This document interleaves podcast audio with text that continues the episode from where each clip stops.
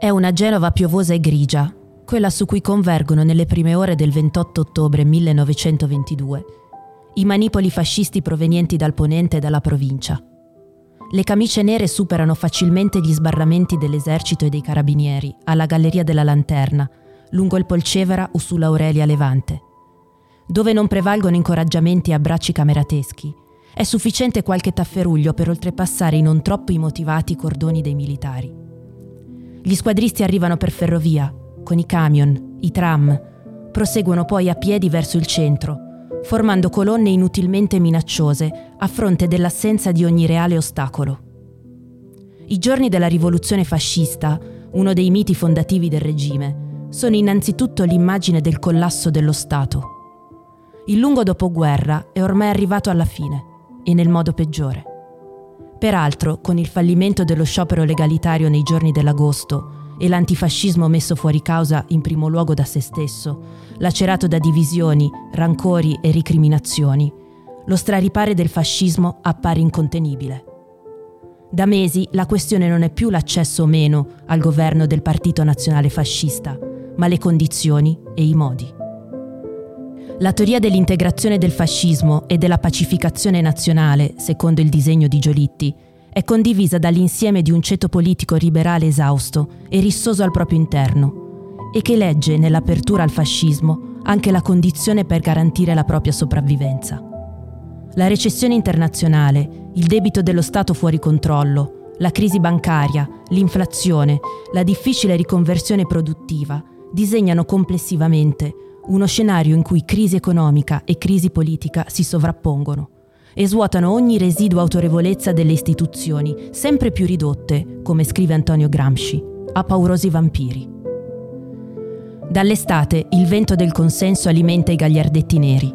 Il fascismo cresce nei numeri e muta parzialmente anche la propria composizione sociale. A Genova, dopo la capitolazione del movimento operaio e la fine del monopolio cooperativo del lavoro nello scalo, molti dei lavoratori portuali si sono iscritti al sindacato fascista lo stesso vale per i ferrovieri e i tranvieri. Il crollo dell'ansaldo dei Perrone produce migliaia di disoccupati e un diffuso clima di sconforto e di timore, che gli uomini di Mussolini sono pronti a raccogliere. Sono poi cominciati i bandi di proscrizione, le dimissioni delle giunte municipali socialiste, a partire da quella di San Pier d'Arena, l'assalto armato all'associazionismo mutualistico. Il futuro Duce continua a giocare su due tavoli. Da una parte sostiene la violenza di piazza, dall'altra dà corso a continue trattative con Nitti, Salandra, Giolitti, lo stesso Facta per un ministero di coalizione. Al di là delle divisioni tra intransigenti e moderati, per il fascismo l'obiettivo è non andare al potere per la porta di servizio, non finire imprigionati. Con totale spregiudicatezza, Mussolini dà garanzia a tutti, dai vertici dell'esercito agli industriali ai grandi agrari supera la pregiudiziale repubblicana e l'ostilità verso il liberismo economico. Deve fare in fretta. La scomparsa del pericolo rosso rischia di portarlo a una nuova marginalità politica. Teme che la crisi economica possa scoppiargli in mano e soprattutto di un ritorno in campo di Giolitti. La resistibile marcia su Roma ha questo retroterra. È una prova di forza che conta sull'assenza di reazione, sull'ambizione dei singoli esponenti liberali e, al fondo, sull'incomprensione generalizzata di cosa è davvero il fascismo. A distanza di cento anni, questo è l'elemento che emerge con maggior forza. I comunisti continuano a vagheggiare la rivoluzione proletaria e a indicare la socialdemocrazia come il vero nemico. Gramsci stesso descrive la donata di Napoli del 24 ottobre e l'annuncio della mobilitazione fascista come la solita commedia da paese di Pulcinella. I socialisti si sono scissi ulteriormente ai primi di ottobre tra massimalisti e riformisti. I popolari sono divisi tra sturziani intransigenti e coalizionisti. Per i liberali il fascismo è solo il sangue nuovo per rinnovare un ventennale sistema di potere. Vittorio Emanuele III, il vero grande protagonista con Mussolini, degli esiti della marcia su Roma, è più preoccupato dei possibili complotti dinastici che delle libertà del paese. Ed è in questa palude di inadeguatezza e di ambiguità, più che sulle assai fragili virtù militari dello squadrismo, che affonda l'Italia costituzionale. A Genova, il 27 sera, viene riunito, in base al piano nazionale, il direttorio dei fasci locali e costituito un triunvirato a cui è assegnata la direzione politico-militare della mobilitazione. Lo compongono Giovanni Pala, segretario provinciale, già interventista e ufficiale dell'esercito, uomo delle relazioni con il mondo sindacale e imprenditoriale, e gli avvocati Giuseppe Olivi e Remigio Girardi. Le squadre genovesi sono comandate da Gerardo Bonelli, quelle provenienti dalla provincia da Silvio Parodi, capitano degli Arditi, figura carismatica nello squadrismo delle origini. Sarà poi commissario prefettizio di Genova durante la Repubblica Sociale e verrà ucciso dai GAP il 19 giugno 1944. Nei giorni immediatamente precedenti, i fascisti si sono impadroniti, senza trovare impedimenti, delle armi conservate al poligono del Velino e nei locali dei volontari marinari in salita del Fondaco.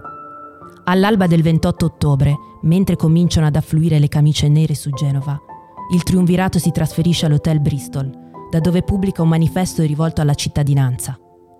Il fascismo ha preso posizione di battaglia per salvare ancora una volta l'Italia dalla rovina. La nostra azione è pura e materiata di idealità, come sempre. Dovete avere fiducia, come sempre. Cittadini, il vostro dovere è rimanere calmi e di non turbare con sciocche apprensioni e sciocchi allarmi la nostra azione. Più prosaicamente, le squadre assaltano il distributore de Lavanti e ne bruciano le copie per strada. Al direttore del lavoro, il riformista Giuseppe Canepa, è comandata, d'ordine del capitano Silvio Parodi, la sospensione delle pubblicazioni fino a nuovo ordine. Le copie del giornale sono strappate di mano, le edicole saccheggiate. Sotto una pioggia di rotto, gli squadristi confluiscono verso via 20 settembre, dove è la sede genovese del fascio. Si ripropone il modello dell'agosto. Si accampano sotto i portici e al Teatro Olimpia mentre i nazionalisti, che hanno dato la loro adesione all'entrata in vigore della legge marziale del fascismo, si acquartieranno all'Hotel Splendid.